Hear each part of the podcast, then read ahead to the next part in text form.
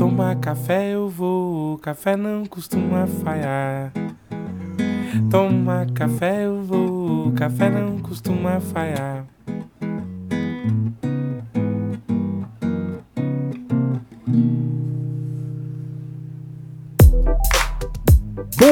Dia, amigos do Regra da Casa. Estamos aqui para mais um Café com Dungeon, na sua manhã com muito RPG. Meu nome é Rafael Balbi e hoje eu estou bebendo aqui um, um café de um grão artificial. Eles conseguiram fazer um, um café feito de, de alguma substância aí, que eu não sei exatamente o que, que é, mas posso dizer que tá gostoso, né? O mundo cyberpunk é assim. Vamos lá, vamos falar hoje de cyberpunk, especificamente de um jogo que tem o nome de uma editora brasileira, o Retropunk, que vai ser lançado pela Buro... Não, tô brincando, vai ser lançado pela Retropunk mesmo. E para falar disso, a gente tá aqui com um time da Retropunk, a Ray Galvão, a Rei Galvão, né? Eu falei Ray, parece Ray Charles, Rei Galvão e a Nina. Então, bom, antes de chamar elas duas, eu vou fazer um anúncio aqui do meu, do meu programa de assinaturas, né? Então, se você não é assinante do, do, ainda do Café com Dungeon, vá lá, dá uma força pra gente. A partir de cinco reais, picpay.me barra café com dungeon, você to se torna um assinante e ainda participa de sorteios dos nossos parceiros, recebe conteúdo extra e participa de um grupo de Telegram que tem uma gente, tem gente muito maneira trocando ideia e querendo aprofundar o assunto, né? Então cola aí com a gente, picpay.me barra café com dungeon e chega mais, é isso. Hey, hey, salve, dona lagartixa! É hoje que vamos saquear aquele mago velho da torre voadora? Olha, eu já peguei poção pra voar, já peguei poção pra curar. Mas não dá não, bacalhau tá louco. E qual foi, dona lagartixa? Vai amarelar? Não é isso, meu filho. Mas chega lá, vai acontecer que nem das outras vezes. Aquele velho maluco joga uma areia preta no grupo e todo mundo cai dormindo. Rancatoco ficou por lá, a pobre da mudinha ficou por lá, a Silvia Jurubeba só faltou roncar. Dá pra gente não, bacalhau? Então segura essa! Que poção é essa? Não é poção, é um frasco com o novo café coral da Ovelha Negra Cafés. Cada um toma duas doses e pronto. Imunidade a sono instantânea. A gente invade, ignora o velho da torre e resgata a espada cantante, pega o baú cheio de ouro e depois a gente volta para dormir em paz quando baixar a bola. Nossa, e que cheirinho gostoso é esse? Você não tá entendendo, dona Lagartixa, esse café é delicioso. Já pedi até uma carga nova para a próxima caravana, mas dá para pedir pela internet também www.ovelhanegracafés.com.br. Aí você usa o cupom regra da casa 5, tudo maiúsculo, para dizer para eles que o velho Balbi que te mandou. E aí se você for da guilda ainda, troca uma ideia com ele que ele te consegue 10% de desconto no pedido. É, então partiu torre voadora, bacalhau. Simbora, dona lagartixa.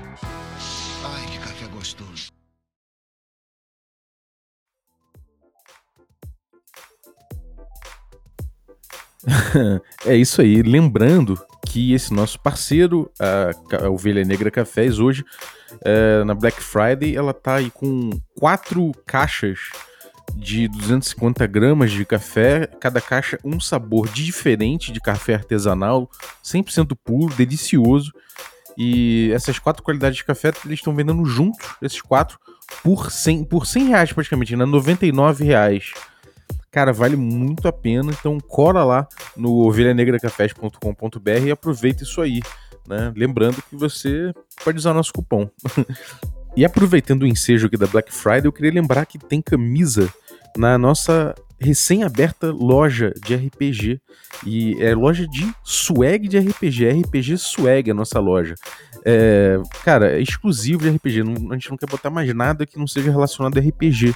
Então, pô, já tem duas estampas, elas estão em pré-venda e elas vão viabilizar que esse site continue e que a gente comece a criar mais estampas de camisa, uh, mais swag, né? Mais uh, caneca e um monte de coisa assim. Então a gente começou pequeno com esses dois, com essas duas estampas, mas o objetivo é que expanda, né? Que a loja cresça e que cada vez você tenha mais opções de RPG para vestir, para beber café, etc. Então cola aí, dá uma olhada nas estampas. A gente tem uma estampa do logo do Café com Dungeon, então um outro jeito de você apoiar o Café com Dungeon é vestindo a nossa camisa literalmente.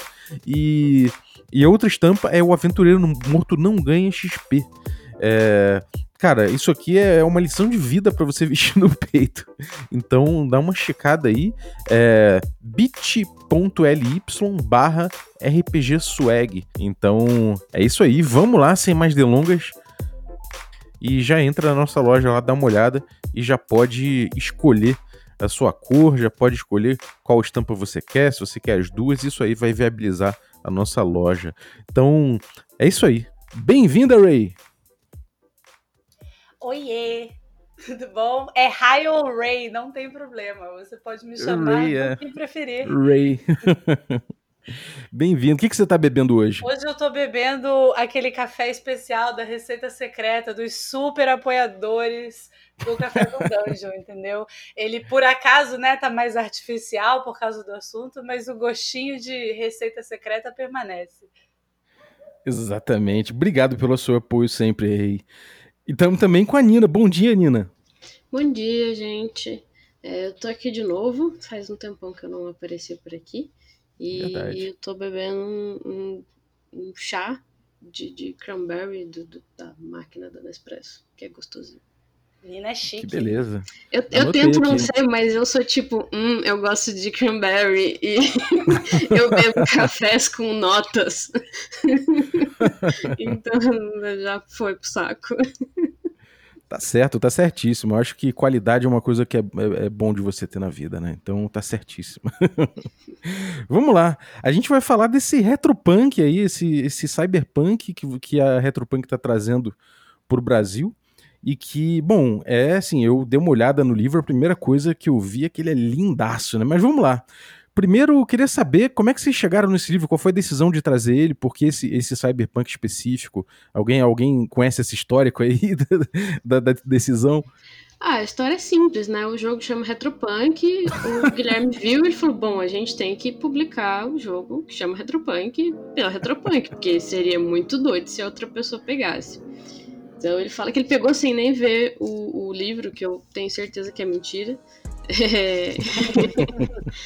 mas, é, mas assim, ele calha muito bem e acaba que ele calha muito com a a linha editorial da Retropunk, né? Assim, essa coisa de trazer sempre jogos ah, que são um pouco diferentes do que a gente vê por aí, é, que trazem uma proposta nova e que tem, vamos dizer assim, visões interessantes de mundo, assim. O Retropunk, ele é um RPG cyberpunk onde você obrigatoriamente é da resistência, assim. Então eu diria que isso é muito da editora também. E, tipo, ele, ele é muito bonito, gente. Assim, eu sou uma pessoa que eu sou completamente vendida pra capa, pra diagramação interna. É, a, paleta de cores dele é maravilhosa. Então, assim, ele é um jogo muito, muito bacana. Sim. Isso é uma coisa que eu acho muito condizente, né, com o mundo cyberpunk, né? Essa coisa de. De, de- bom, de, dele ser bonito, cara. Eu acho que o- no cyberpunk essa coisa da estética é muito importante, né? É, você, você vê uma, um- uma estética marcada nesse livro, né? Como é que é essa coisa do, do- do- da preocupação estética do retropunk? Então, é, uma coisa que eu achei interessante, isso é, veio é, de um do, do- do design já dele, é, mas é legal é que ele tem algumas imagens sozinhas que são muito bonitas e tem algumas imagens que às vezes até não são tão bonitas, mas eles fizeram uma coisa muito bacana que eles replicaram as imagens várias vezes, sabe? A mesma ilustração Uhum. várias vezes.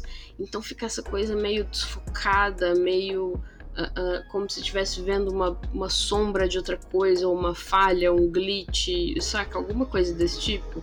Uhum. Então ele veio pra gente já muito bem pensado, assim. Até na- nas palestras da Espiel teve uma que foi bem legal, que a gente estava falando sobre as alterações que a Retropunk faz nos livros, para eles ficarem melhores, às vezes menores, às vezes mais agradáveis de ler. E esse até que foi um que não foi tanto mexido, porque a estética dele já veio muito, muito bacana. É, Ele já é uma estética bem pronta, amarradinha, é, né? é, ele, ele tem uma proposta de, de, uh, design de arte, assim, já bem fechadinho, bonitinho. Eu, uhum. eu acho também que mais do que isso, a, a, proposta de arte do livro, ela casa muito com a da história, né? Porque uhum. a estética é muito importante dentro do jogo e é uhum. é parte da criação de personagem, assim, desde o, o, o, primeiro momento, você é incentivado a fazer, descrever o seu personagem, descrever as roupas, as tatuagens, mostrar como ele é, mostra para o mundo as crenças e os pensamentos dele através da estética, através da imagem. O livro fecha muito com isso, assim. Uhum. É, isso é uma coisa muito, muito, muito especial do cyberpunk, né? Porque não tem como tirar essa, essa importância estética desse estilo, né? Agora, a gente tem aí um momento, né, do, do cyberpunk no mundo que ele tá muito, ele tá muito em evidência, não só porque tá saindo aí o, o, o jogo aí do, da, do, da Talsorian, né? O, do Pondsmith, né, o do 2077, mas porque a gente está vivendo um mundo meio cyberpunk mesmo na realidade, né? A gente tem visto essa distopia cyberpunk acontecer cada vez mais. Guerra de informação, é, estética acima de substância muitas vezes, né? É, qual, é, qual é o mundo cyberpunk que esse jogo retrata? Como é que é esse cyberpunk, essa proposta de cyberpunk do retropunk? É, o que eu acho legal é que os, o retropunk, ele é um cyberpunk que tem de fato o punk na história, assim, sabe? Ele, é, eu acho que é o primeiro que eu vejo que puxa a estética punk, assim, pra valer e que ela é essencial.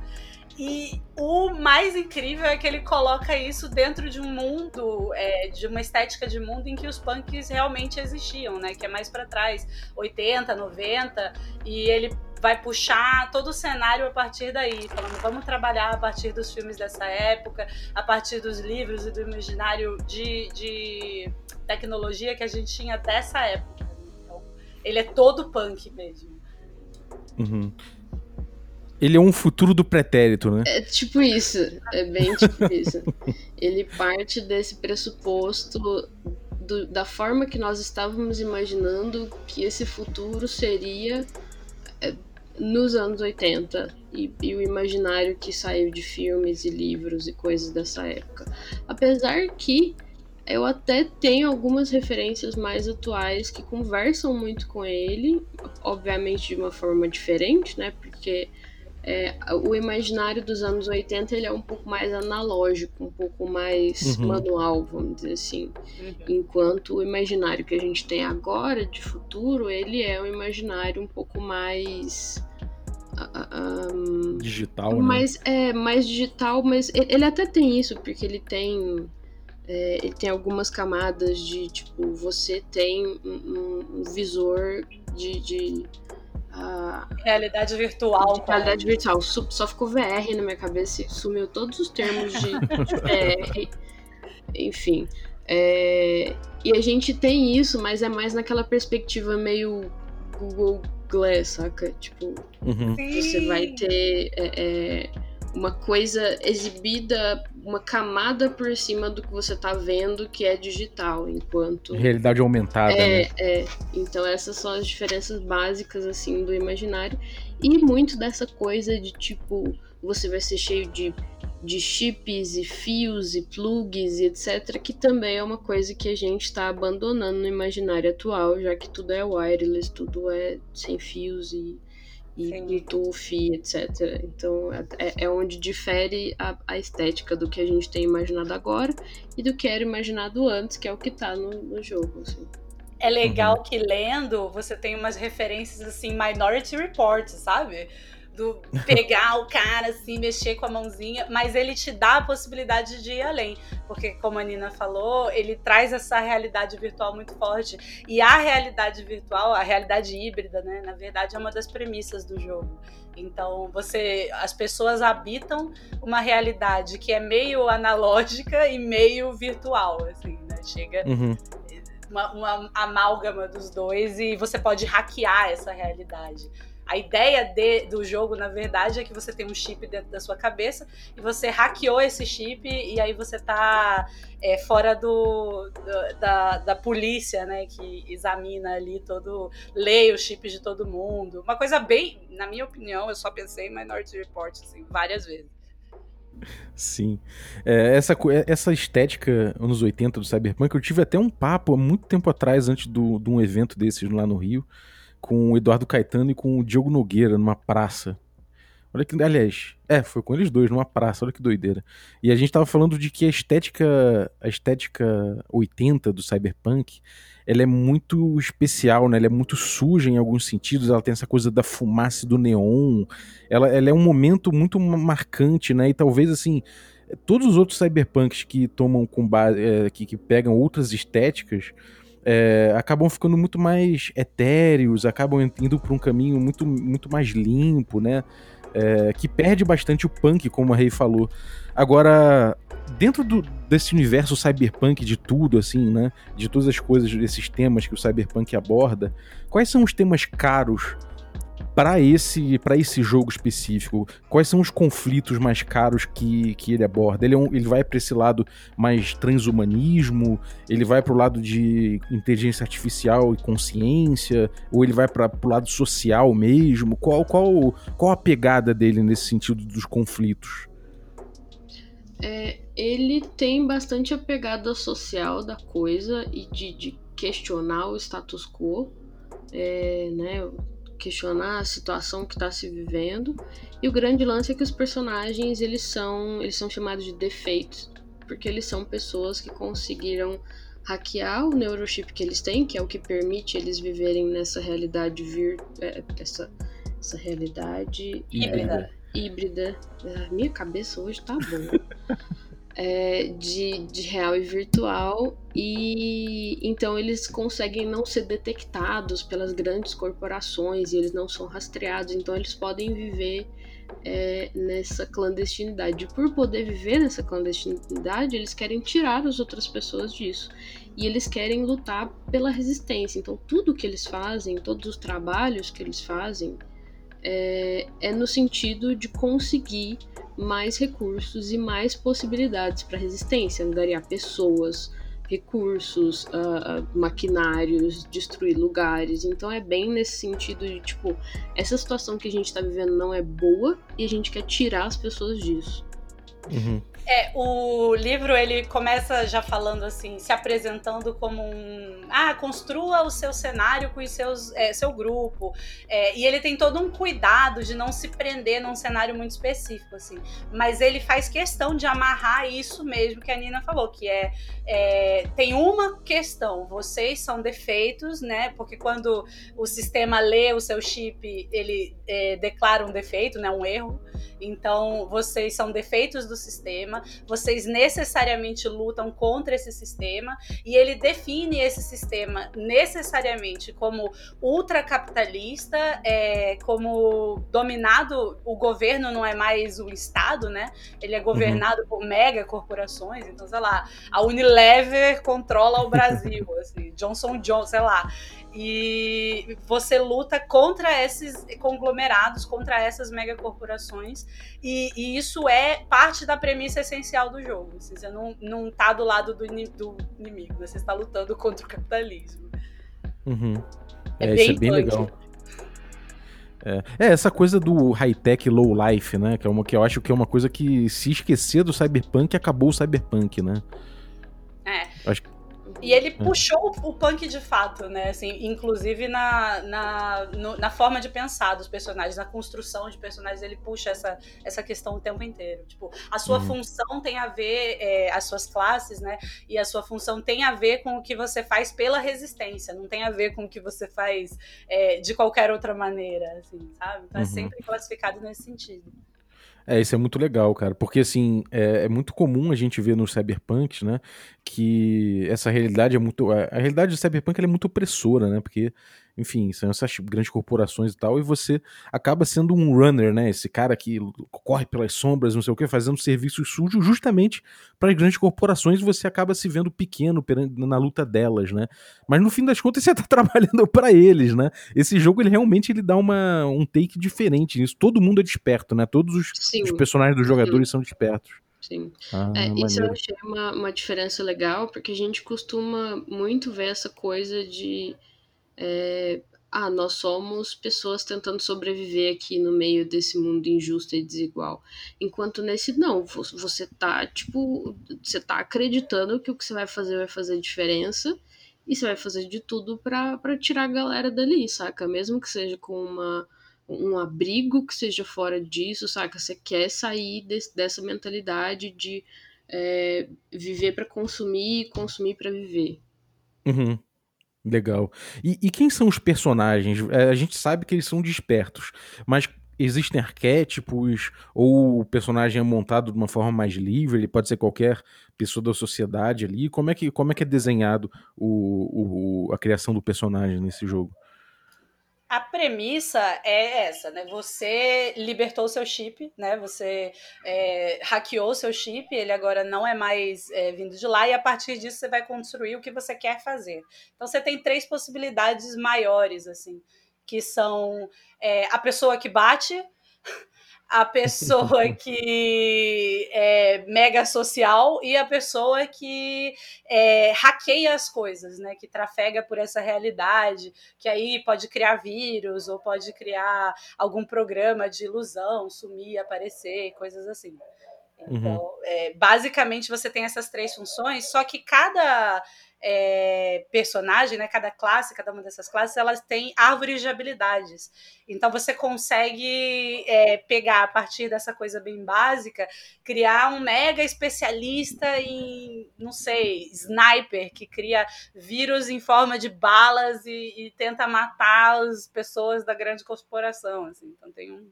Caramba! É, você vai, você pode ir bem é, alargando bem assim o seu escopo de possibilidades conforme o personagem vai evoluindo e você consegue inclusive criar novas árvores de habilidade que não são definidas dentro do sistema, porque ele te dá essa possibilidade de ir personalizando muito a sua ficha e ele vai dando ideias para isso, mas de uma forma que você sempre discuta com o grupo. Então uhum. é bem, bem livre assim nesse sentido. É interessante. E, e, qual, e qual o tipo de. É, é, qual tipo de sistema que ele? Como é que é o sistema do, do, do Retropunk? Como é que ele traduz é, é essa realidade, esses conflitos para o sistema dele? é um sistema de D6, ele funciona com pilha de dados. Ele tem umas coisas assim é, que eu já vi em vários sistemas, mas eu nunca tinha visto junto, e por isso eu achei tão incrível porque ele uhum. tem é, a questão de formar a pilha de dados. Ele já se coloca desde o começo como um, um, jogo bem narrativo, então a construção da pilha de dados ela tem mais a ver com a narração da situação, né, que você tá, que o personagem está vivendo, do que com alguma coisa na ficha. Você consegue um dado por alguma habilidade que você usa aqui e ali, e você pode, como você vê em 13 terceira era, por exemplo, apelar para o mestre, né, e falar assim, não, olha, essa, esse antecedente aqui, essa habilidade eu consigo usar. Você ganha por vantagem também dado, mas você vai ganhando dados que são muito situacionais, assim, que tem a ver de fato com as coisas que estão acontecendo na cena naquele momento. Uhum. Formada a sua pilha de dados, você rola eles, e aí é, você conta os resultados assim. Um, de 1 um a 3 você falhou. 4 ou 5 você tem um sucesso parcial, e 6 você tem um sucesso. Só que uhum. as dificuldades, elas têm escalas. Então, uma escala nível 1, que é a escala de todo mundo, é a mais básica, você precisa de um sucesso para passar, ou um sucesso parcial, e aí você passa e tem um probleminha. Quando uhum. é uma uhum. escala de nível 2, você precisa de dois sucessos para passar. Então, você vai precisar de dois 6, ou de dois é, quatro ou cinco com um probleminha. E isso vai aumentando. Então, é, se, se você está numa escala baixa, você não consegue fazer as coisas de escala mais alta sem ajuda. Tem um esquema uhum. incrível de ajudar os amigos, que eu achei a parte mais genial desse jogo. Que é assim: você vai ajudar seu amigo. Só que em vez de você ajudar, dar um dado para ele, para a pilha de dados dele, quando você ajuda, você rola um dado. E esse resultado, ele é mais seu do que do seu amigo, assim. É, se você tira um 6, você ajuda ele nos sucessos, né? Então você vai incrementar os sucessos do grupo. Mas se você falha, a falha vem para você. Então, se a coisa foi bem sucedida, mas a sua ajuda você falhou, você vai levar uma consequência. E dependendo do tipo de atividade que vocês estavam tentando fazer, pode ser uma consequência muito grave. Uhum. E, e, isso para mim assim é fenomenal. Você é, porque ele separa essa, essa ajuda, né? Então ele direciona as consequências dentro do, da situação. Que maneiro. É, e como é que é essa coisa de, das consequências e tudo mais? Você tem algumas, é, algumas coisas previstas, assim, como movimentos? Ou, ou, ou, é uma coisa mais solta que varia de acordo com esse, com esse grau de sucesso e aí o mestre é, é escolhe o que, que vai acontecer? Como é que é essa, é, essa, essa interação? Ele tem é, algumas listas de, de sugestões, dependendo do que, que do que, você está tentando fazer. Uhum. É, mas elas são razoavelmente abertas, assim. Então, é, é, é, meio parecido com Apocalypse World Engine. Então, você tem algumas, algumas diretrizes, mas você fica meio livre para conseguir imaginar é, o que, que é isso de um sucesso parcial, né? Você se colocar é, numa situação difícil, ou você se posicionar de um jeito ruim, essas coisas vão, vão variando um pouco.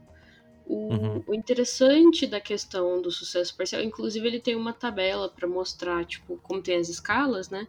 É, o, qual, qual, quais dados são o que é, em cada escala, tipo, é, para você entender quando. Ah, e ele tem o sucesso, o sucesso crítico também. Então você tem a possibilidade de conseguir sair melhor do que o esperado também, dependendo da sua rolagem. Uhum. É, então isso acaba dando um pouco mais de granularidade com a questão do o que, que as suas jogadas é, é, fazem acontecer e isso movimenta um pouco mais a, a, narrativa, né? Porque a gente tem muitos jogos que são bastante binários nessa coisa de tipo, passou ou não passou. Não passou, uhum. é só não passou e passou. É normalmente só passou. Quando você tem um pouco mais de possibilidades, é, eu acho que a gente está conversando um pouco mais com, com os jogos mais contemporâneos e um pouco mais com, com a realidade das coisas, ou pelo menos a, a realidade narrativa que a gente espera de um RPG. Que uhum. é basicamente o seu personagem, tudo que ele faz de bom ruim, acarreta em certas coisas. E isso leva a história para frente. Uhum. A agenda principal dele, então, é de desenvolvimento de personagem, assim, de história, mais do que um, do que um, do que cumprir um desafio, talvez. Sim, sim. Ele, ele fala nitidamente que, tipo, ele é um, é um RPG pela ficção. A gente tá ali para contar uma história, principalmente, mais do que é, combater inimigos, seguir adiante, combater outro inimigo, seguir adiante, etc.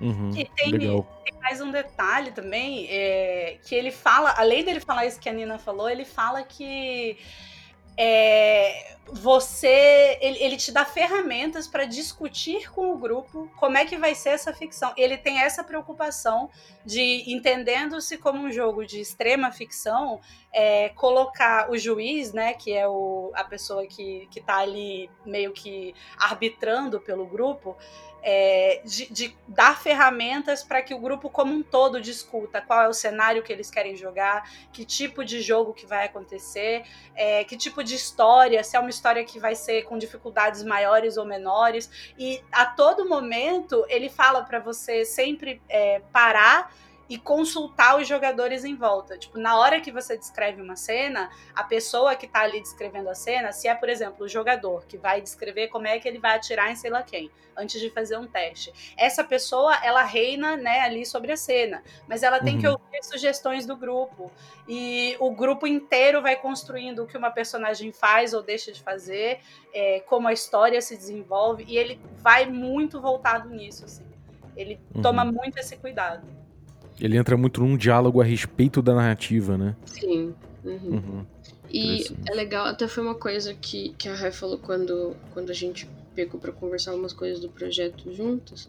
É, porque lá no comecinho ele, ele fala que ele não se propõe a ser um RPG necessariamente é, acessível para iniciantes. Então ele não tem um, um, um, tópico, por exemplo, que fala o que é um RPG, né? o que é um jogo narrativo. É, mas ele avisa, ele fala muito, né? O que, que é isso de conduzir uma ficção, e ele fala muito sobre segurança de mesa. O que você poderia falar? Ah, não, então ele está se explicando para iniciantes. Aí é que eu concordo com ele que não, porque honestamente esse é um papo que às vezes a gente não vê muitos em jogos, assim. Uhum. Tá sendo um papo mais recente aí dos últimos três anos que tá sendo bastante recorrente, é, mas não necessariamente é um papo que a comunidade está cansada de, de, de ouvir, né? E, uhum. e, eu mesma já encontrei um monte de gente, tipo, não, mas como assim eu vou falar para as pessoas que elas podem avisar que não pode ter um tipo de monstro, se alguém tem aracnofobia ou qualquer coisa assim, eu vou ficar sem opção, a minha aventura vai pro saco, etc, etc. E, uhum. e, e não é isso, saca? O, o papo de, de, segurança em mesa é, é muito mais você pensar opções e formas de contar histórias que não deixem as pessoas completamente traumatizadas ou que elas não se divirtam tanto, né? E uhum. mesmo que se divertir seja passar por coisas muito difíceis, tipo jogar uma história de terror. Sim. Você não vai necessariamente não ter terror numa história de terror, mas você não vai ter certos terrores. Assim como quando você vai alugar um filme ou comprar um livro, ele tem uma categoria e você tem uma sinopse ali para te falar o que, que tem dentro dele saca? Uhum. Não é diferente. A gente só tá trazendo isso pro contexto de jogo. Sim. Porque a gente não tem um trailer antes de jogar um RPG para saber mais ou menos o que vai acontecer, não é mesmo? tem que ter o um trailer de cada narrador. Exato. Também que em stream hoje em dia já tem, né? É. a galera já tá fazendo. É, mas olha só, é, o papel do mestre, então, ele, é, ele é um. Ele é um ele, o nome que eles dão é juiz, mas o papel dele acaba sendo um pouco de conduzir um, uma criação narrativa, né? Como Sim. é que é o papel de, do mestre e como é que, e, e, quando esse sistema que vocês disseram ele é acionado, que engatilha uma rolagem?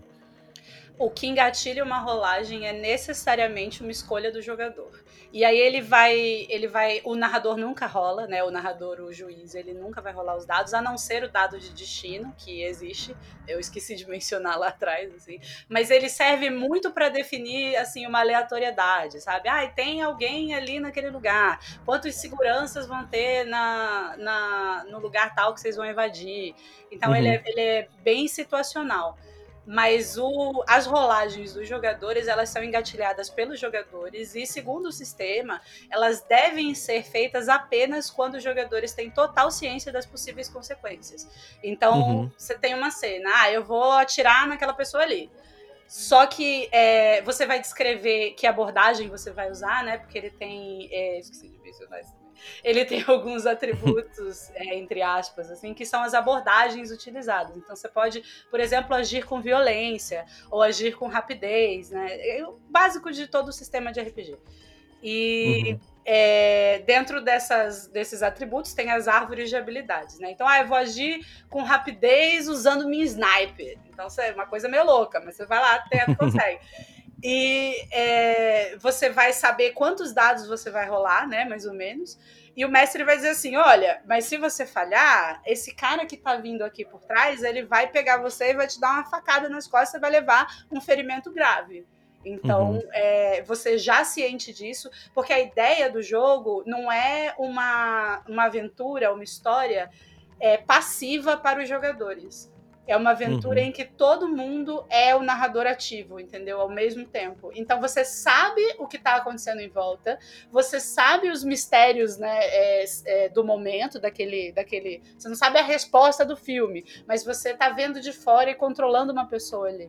Então você sabe uhum. o que vai acontecer se você falhar, e aí você pode decidir ou não se você vai seguir aquele curso é, de acordo com o que pode acontecer com o seu personagem. A agência do jogador ela é suprema nesse, nesse jogo.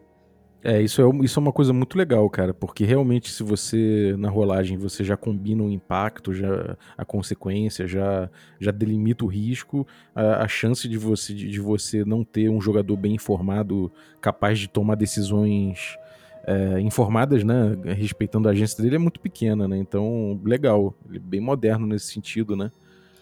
Cara, eu achei ele muito, muito moderno, porque ele tem combinado coisas que a gente tem visto, como a Nina falou, nos últimos três anos. Assim. Uhum. É, tanto em- no sentido de sistema, quanto no sentido de, de sei lá, espiritual também, assim.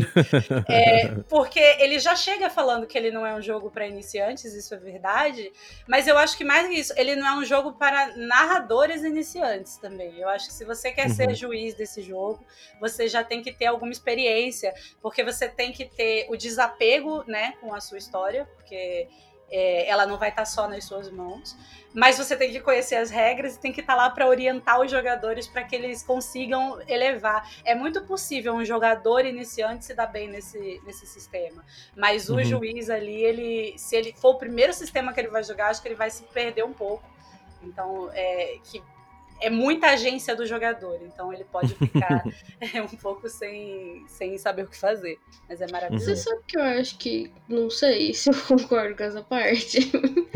É, mas porque assim, é, é, eu acho que se for um jogador antigo que tá mais acostumado com jogos em que isso não acontece e que você tem o poder dos dados e que você tem o poder da narrativa, etc., eu acho que essa galera se embananaria mais porque fica muito essa sensação de tipo, não, mas como assim eles são tão poderosos? Como assim eles podem fazer tudo que eles querem? Tarará. É, então eu, eu, eu acho que isso vai acabar sendo um pouco mais comum. é, mas a partir do momento que você tá mais aberto a experimentar isso e entender que a sua ação é pela falha dos jogadores, ou seja, você vai posicionar bem os seus antagonistas quando os jogadores tiverem um sucesso parcial quando eles falharem. Esse é o seu momento de ação, esse é o seu momento de interferir na vida deles, saca? Uhum. A a partir do momento que você entra em concordância com isso, as coisas vão um pouco mais fáceis. Então, às vezes, a galera que, que nunca jogou e que não tem esse imaginário do mestre que joga um monte de dado, talvez eles fiquem um pouco mais livres para para transitar nessas coisas, mas definitivamente é um jogo que você tem que ler ele direitinho, entender sua proposta e, e, e jogar e tal. Uhum. Eu concordo com a Nina, porque é um jogo que. é, acho que, independente de você ser iniciante ou não, é preciso que você tenha a mente aberta para entender que é um jogo que é uma luta contra um sistema único e opressor. E, então, em alguns sentidos, ele é bem comunista. E aí, ele também é bem comunista no poder do narrador. Assim, ele traduz essa sensação de hum, a- uma comunidade contra um sistema também dentro do, do, do jogo, né? Das mecânicas do Uhum. jogo. Talvez anarquista um pouquinho. Sim, anarquista. definitivamente. Sim. Agora, é, saindo um pouco do, do estilo de mestragem e tudo mais, de mestragem não, né? De arbitragem, já que é um juiz aí, de, de adjudicação, adjudicação, sei lá. É, ele tem alguma coisa em relação à sociedade, assim? Existe alguma coisa tipo reputação? Alguma coisa relativa a isso no jogo? Tem, e isso também é muito legal. Porque o que acontece? Você é um defeito, né? É, é como os, essas pessoas como você se denominam, e esses defeitos formam uma comunidade de gente que luta contra o sistema. Então você, numa cidade, tem várias facções, num distrito, Uhum. né? Você tem várias facções. As cidades são mega cidades, por exemplo, como se Rio, São Paulo e tudo que está em volta tivessem se reunido e formado uma mega cidade, mas dentro dessa cidade tem alguns distritos e viajar entre eles é bem complicado. Tipo, ir do Rio para São Paulo seria bem mais difícil é, nessa realidade. E aí, dentro de cada distrito, você tem facções que são mais ou menos relevantes. E você tem também, quem governa cada distrito dá a cara do distrito. Então, você teria as diferenças bem típicas Rio-São Paulo. Aqui tem a Petrobras, sei lá, lá em São Paulo tem a, a Bolsa. Então, é, quando você tá dentro de cada distrito, você tem essas facções e você pode ir conquistando é, reputação com essas facções. Elas podem ser inimigas entre si, e você pode, sei lá, tá no meio, ou elas podem ser todas amigas e você tá ali amiga delas. Você pode ser super é, odiado por algumas pessoas. É, Uhum. Tem essa mecânica de ir conseguindo ou perdendo reputação, e conforme isso acontece, você vai conseguindo é, ou perdendo benefícios. Assim. Ah, legal. Tipo, ah, então agora eu já sou mais bem quisto ali no, no distrito aí controlado pelos, sei lá, pelos burocratas vermelhos da Pepsi, né? Tipo, Maneiro. Legal, acho que isso é importante no Cyberpunk, né, cara? Porque realmente essa parte de da galera que tá à margem, assim, eles acabam é, é, tendo que lidar muito com essa coisa de facções e de um, um, de troca de troca de favores, troca de informações, né? Isso é uma coisa muito importante. É... E como é que é a coisa do, do, do, equipamento, né? Essa coisa do hardware, assim, que vocês falaram, inclusive, que é, é puxado para os anos 80, tem um pouco mais de anos 80, ainda que tem realidade híbrida e tudo mais. Como é que é a coisa do equipamento, né? Isso é uma coisa muito importante no Cyberpunk. Como é que ele retrata essa coisa de você se equipar, de você botar um implante? É, como é que é essa coisa aí? Ele. Essa parte eu até vou ter que deixar a Rai falar um pouco, porque eu vi um pouco dessa parte, mas. É, das, das coisas que eu vi, ele tem algumas listas de sugestões de coisas que você pode ter e equipar no seu corpo. Inclusive, achei interessante que tem algumas coisas de tipo modificação instantânea de corpo. Tipo, por exemplo, tem um, um, um, cabelo artificial que você define que cor que ele fica. Então, às vezes pode te ajudar a misturar mais na multidão e tal. Então ele tem umas uhum. coisas assim. E eu vou deixar a Rai falar o resto. É, a, eu acho assim, o livro ele traz algumas possibilidades de equipamento, mas ele deixa também muito aberto e ele é, dá materiais para você criar equipamentos em cima disso e definir o preço deles, o que já facilita bastante, né? Então, tipo, ele fala, ah, uma coisa de plástico barato custaria tanto, de material mais caro tanto. Então ele, ele já antevendo uma pergunta que viria, já explica o que é bem é, fácil de, de criar um novo. Agora, uhum. ele ele tem uma coisa que é bem focada nessa realidade híbrida. Então, é, ela é ao mesmo tempo física e virtual. Então, ele fala assim: ah, para que alguma coisa exista na realidade virtual, é, é, preciso que ela tenha algum, alguma âncora física, assim. Então, você pode fazer um programa de um prato de comida, mas ele vai ter que existir em algum lugar esse programa para ele ser escrito. Então, sei uhum. lá, você pode carregar um, um prato vazio e, e, programar que ali tem comida, ou você pode é, carregar um copo e programar para ser um, entendeu? Vai, vai variando. Assim. É muito legal. Então, em cima disso, você tem várias possibilidades de equipamento. E aí você tem cyber parts, né? Que eu acho que todo mundo conhece e ama, não preciso falar muito. É, uhum. E você tem essas coisas que a Nina falou, tipo, o cabelo que muda, tem uma personagem, porque tem algumas sugestões de cenário também no livro, né? Tem uma que a personagem usa uma máscara na frente do rosto, e essa máscara me lembrou muito, não sei se vocês jogaram Watch Dogs 2, aquele que fica com é, ele faz umas carinhas, esqueci o nome, cara. Ele faz umas carinhas. Maravilhoso, recomendo. É, mas ele. Uma máscara que põe o rosto que você quiser por exemplo. Tem gente que advoga contra é, a espionagem das pessoas na realidade normal, assim, tipo, você vê como a pessoa é de fato fora da realidade híbrida. As pessoas são contra isso. Tem gente que é a favor de que você se mostre como você é. Então, é, vão crescendo em possibilidades. E dentro disso vão crescendo as possibilidades de equipamento, de armas, a, a, programas, a vírus, a qualquer coisa que você possa imaginar. O jogo te dá ferramentas para fazer. Mas ele dá poucas, é, poucos equipamentos prontos, assim. Ele dá o básico pronto, e aí ele fala: olha, a partir disso aqui você pode, sei lá, construir um pé, uma mão, uma cabeça. Uhum. E, vai mudando a qualidade, vendo o acesso. Esses equipamentos eles podem ser especiais e aí eles carregam com eles algumas características que te dão mais um dado ou te dão alguma vantagem narrativa. Então, ele, ele vai dando possibilidades para construir isso, vai explicando como é que você coloca essas vantagens, como é que você coloca vantagens narrativas dentro do equipamento e tudo mais. Uhum. Pô, bem maneiro. E, e como é que é essa coisa do, de você de você evoluir o teu personagem? Como é que você evolui ele? Existe existe um existe experiência? Existe alguma algum motor narrativo nesse sentido? Uma coisa incrível desse jogo é que a experiência é ganha com base no quanto você tira das megacorporações. Então, se você faz uma missão, né, é, e você recebe dinheiro em troca, esse dinheiro se converte nos pontos de experiência que você vai receber é, para aumentar o seu personagem. E aí, isso é, para mim, achei fenomenal. Aí você, a partir disso, vai podendo comprar coisas, né? Ele tem uma escala de nível, porque ele tem, assim, a escala é o nível de dificuldade das coisas. Tudo é escala 1, inclusive o seu personagem. Você não uhum. sobe o seu personagem de escala, mas você vai adicionando coisas nele que o deixam é, mais equiparável às coisas de dificuldade maior. Então você uhum. tem uma dificuldade de escala 2 e o seu personagem é de escala 1, mas ele tem, sei lá, 57 metralhadoras instaladas na cabeça. E, isso já ajuda. Ele tem uma tabela que te mostra assim, ó, o que, que você ganha mais ou menos com isso. Nem aquela tabelona básica do D&D, assim. Então, uhum. de, é, em alguns níveis você ganha uma árvore de habilidades extra.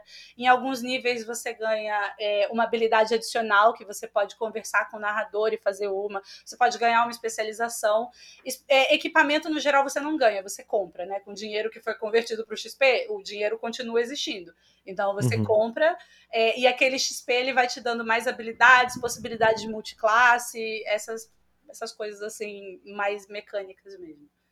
Uhum, legal. E, e, como é que morre um personagem? Ou se é que isso é um assunto dentro do jogo? É, ferimentos, esse, esse, lado mais, é, mais visceral existe nesse jogo? Ou ele não liga para isso? Existe, mas ele é conversado entre os jogadores. Então, se você não quiser que nenhum jogador morra, né? Digo, se seu grupo não quiser que ninguém morra, isso também é possível. Mas nas fichas de personagem, ele vem uma parte de onde você coloca é, os seus limites de dano. E aí, cada classe tem um limite de dano baseado no que ela faz. Então, o porradeiro aguenta muito mais do que o hacker, assim.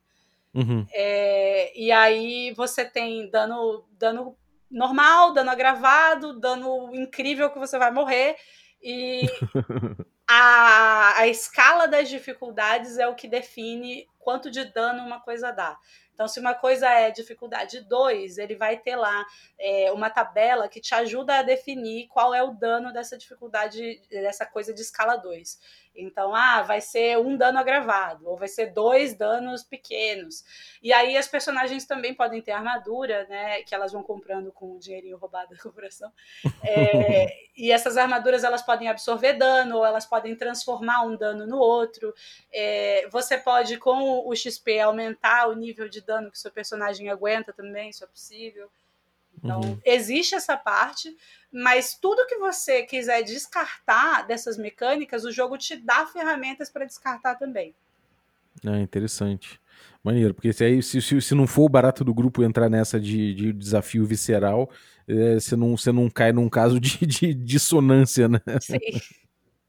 Legal.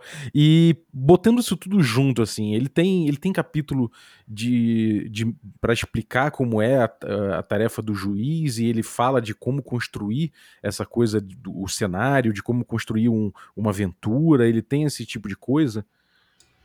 Tem. É, ele, inclusive, ele tem uma parte que ele direciona diretamente ao juiz. Ele tem uma parte também onde ele fala um pouco sobre como criar. É, as cidades, os lugares e os distritos junto com os jogadores, porque apesar dele trazer alguns exemplos e dele falar sobre algumas facções, etc., ele tem também uma proposta que você tente criar seus próprios lugares, seus próprios, é, suas próprias cidades junto com os jogadores. Uhum. É, muito para você ir pegando, inclusive, essa prática de contar a história juntos, né? Uhum. e, e ele tem também alguns, é, alguns personagens prontos, algumas comunidades prontas, que eu acho elas muito importantes porque elas acabam servindo de exemplo para o tipo de coisa que você deveria fazer é, nos seus jogos, assim. É, uhum. Então, assim, ela tem uma comunidade de resistência de minorias, ela tem é, uma comunidade de resistência mais anárquica, doidona, assim. Tem um então... dos animais, tipo, defenda os bichos. Sim. é, então, é, é, eles dá exemplos de é, como é que. revoltosos pelo mundo, vamos dizer assim. É, e eu acho que isso dá o tom do jogo. É, porque você provavelmente, as primeiras vezes que você vai jogar, você vai priorizar usar esses personagens, ou vai querer dar uma olhada neles antes de, de fazer suas próprias comunidades. Então, isso vai ajudando a dar mais o tom do jogo. É, e também fica como exemplo de como descrever esses coadjuvantes, como, é, como definir essas facções e comunidades, assim. Então ele, ele, Uhum. ele é bem bacana nesse sentido. Eu achei que é, enquanto proposta, ele meio que vai até o fim com o negócio, assim, Uhum. saca? Ele, ele vai até o fim na proposta de a, a- a gente quer pensar num mundo que as pessoas querem uma vida diferente. Então a gente vai ter um jeito diferente de narrar, a gente vai ter um jeito diferente de determinar e de, de determinar como a narrativa vai ser, né? E, Uhum. E mais adiante que isso, os exemplos que a gente vai dar vão ser exemplos também de figuras que a gente vê é, à frente de querer mudança, saca? Então é, é- ele é Uhum. muito. Ele é muito fechado nisso. ah, É. é muito- Ele eu é acho legal nisso, porque ele vai, ele vai, tipo, até a última página nisso. Sim. Uhum. Até a dedicatória, praticamente, o cara tá lá falando: "Se- comecem a revolução, pelo amor de Deus. Eu acho É, é um, um jogo militante. Ele é. Ele, é, eu acho que não dá pra dizer que ele não é realmente, porque até na mecânica ele se propõe a ser revolucionário, assim. Uhum. E o legal dele também é que ele faz uma coisa que eu- nem todo RPG faz e que é incrível. Ele faz um pedaço assim, ó. Jogadores, leiam isso aqui.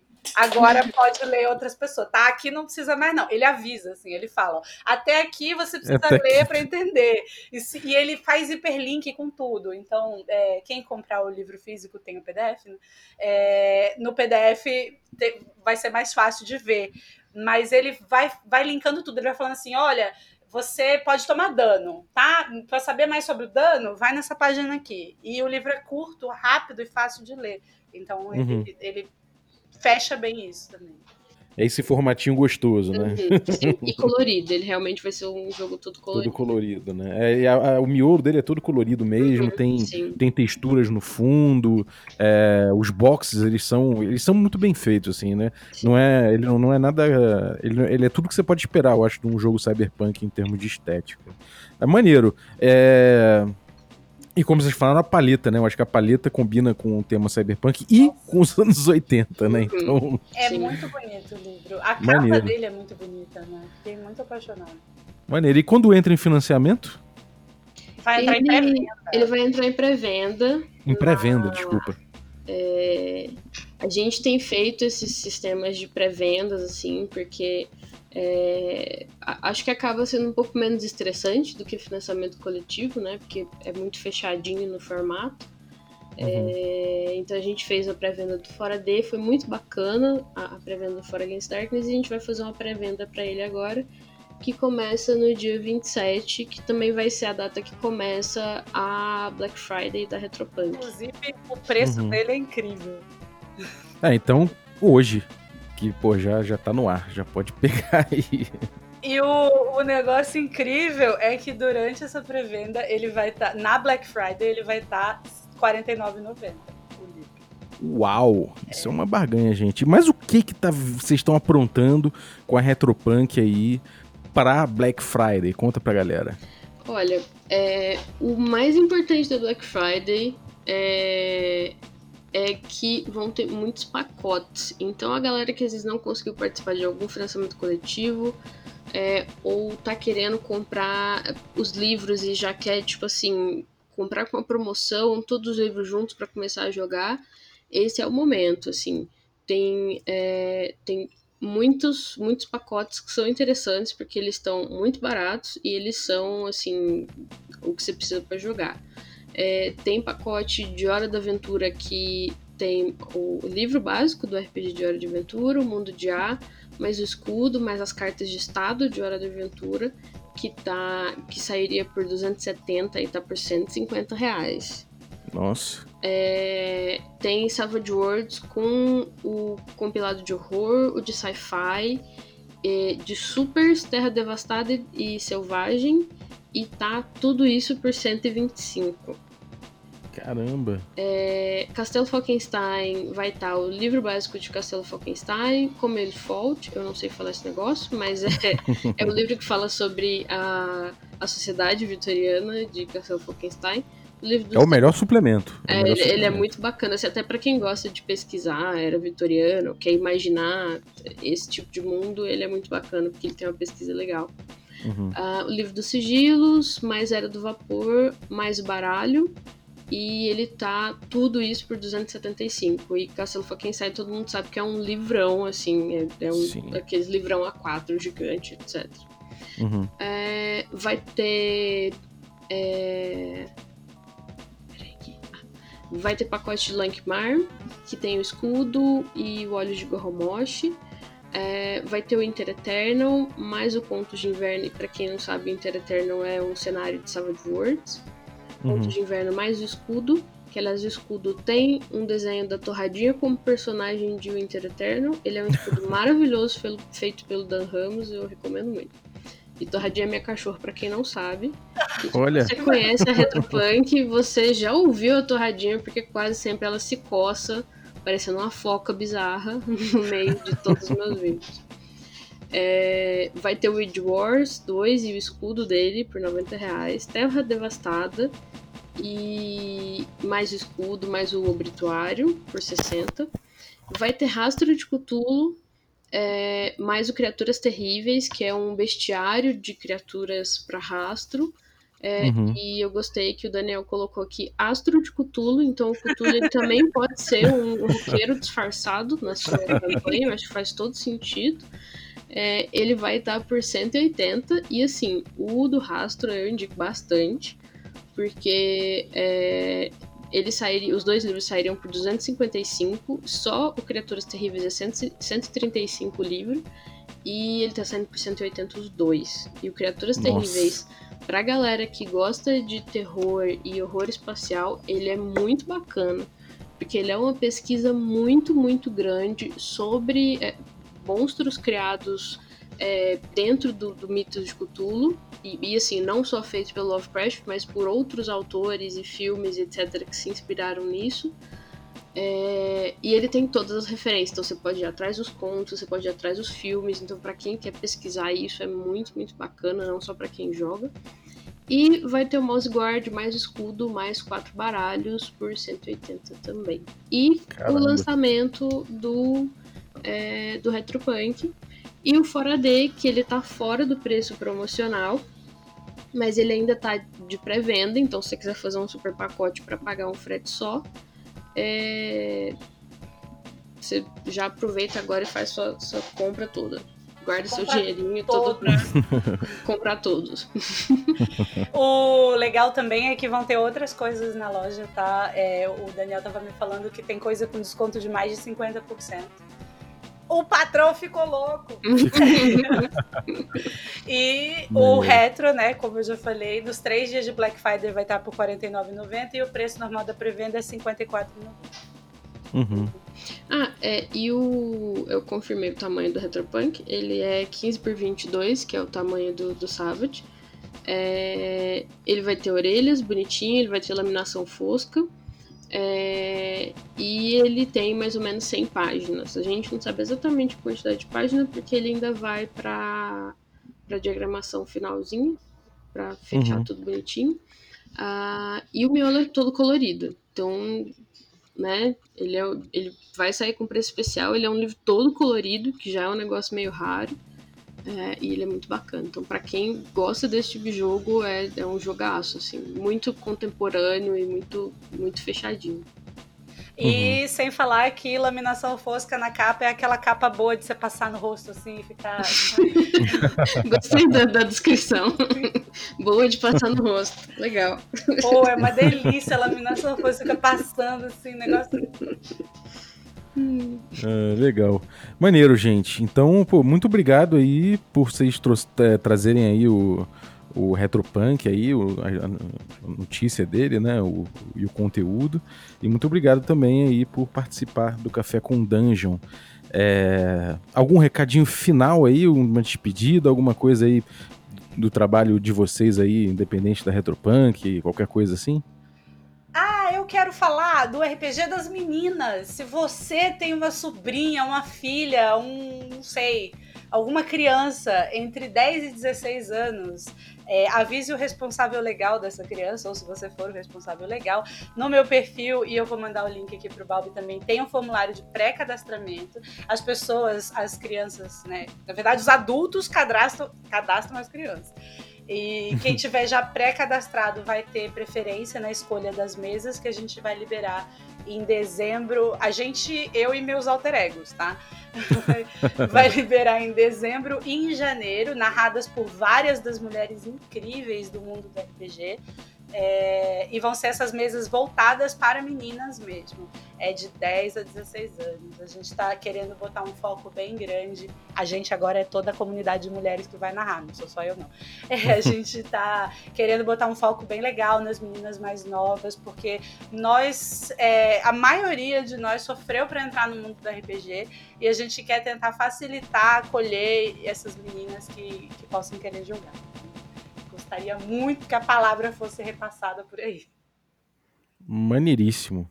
Então, beleza, galera. Fiquem atentos aí ao, aos links né, no descritivo do episódio, que vai ter bastante coisa aí para você clicar. é, e você, Nina, alguma, algum recadinho final? Um tchau? Uh, eu vou só deixar uma indicação para assistir, porque é um curta que eu acho muito bacana. É, ele chama Hyper Reality, na hiperrealidade e uhum. é de Keiichi Matsuda.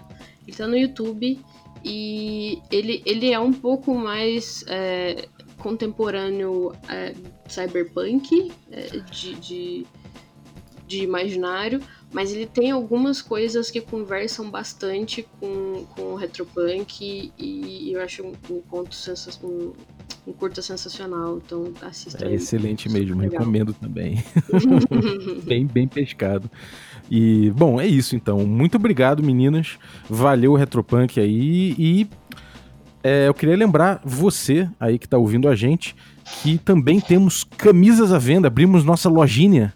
Então agora temos duas estampas aí, a estampa do Café com Dungeon para você vestir no peito o seu com orgulho, o seu podcast matinal de RPG e também a estampa Aventureiro Morto no Ganha XP, para que é uma bela lição de vida, afinal de contas, para todo RPGista. Então cola aí na nossa loja, é bit.ly, né, bit.ly barra RPG Swag. Pode chegar lá e conferir as nossas camisas aí e, enfim, essa, lojinha vai engrenar, meu amigo. Então a gente conta aí com a sua compra também. É, no mais, muito obrigado aos nossos assinantes, a galera aí que torna essa aventura possível, os nossos membros Café Expresso, né? E aí dentro dos membros Café Expresso eu vou agradecer ao Samuel Hernandes, nosso camarada aí do Brainstorm Dragons. É, quero agradecer também aos nossos assinantes Café com Creme, e aí, dentro deles, eu vou, eu vou agradecer a, a Gabriela Grataroli, muito obrigado. É, e também os nossos assinantes, Café Gourmet. Então, vou agradecer especificamente aí nossos assinantes Ricardo Mate, Adriel Lucas, Balheiro Rodrigues, Bruno Cobb, Diego Sextito, Rafa Cruz, Abílio Júnior, Regalvão, olha aí. Eu! Franciele Araújo, o Tito, Thiago Lima Barbosa, Rafael Caetano Mingorâncio Mingo, o Guilherme Nojosa, o Pedro Cocola, Erasmo Barros, Daniel Melo, Matheus Hamilton de Souza, o Guax, Jean Paz, Pati Brito, Denis Lima, Rodrigo de Lima, Gonzales. Galera, muitíssimo obrigado do, pelo apoio de vocês. E a vinhetinha de hoje ficou por conta do Samuel, do Brainstorm Cast, grande podcast de RPG aí que eu recomendo. Então, Samuca, muito obrigado pela vinheta, cara. E se você quiser também mandar a sua vinheta pra gente, é só utilizar o telefone ali, o Telegram, que eu botei na descrição do episódio, ou pode ser pro WhatsApp também. Você grava a sua versão, manda por lá, uh, e assim, fica implícito que você está autorizando o uso, né? E aí a gente coloca num episódio do Café com Dungeon. Um abraço e até a próxima.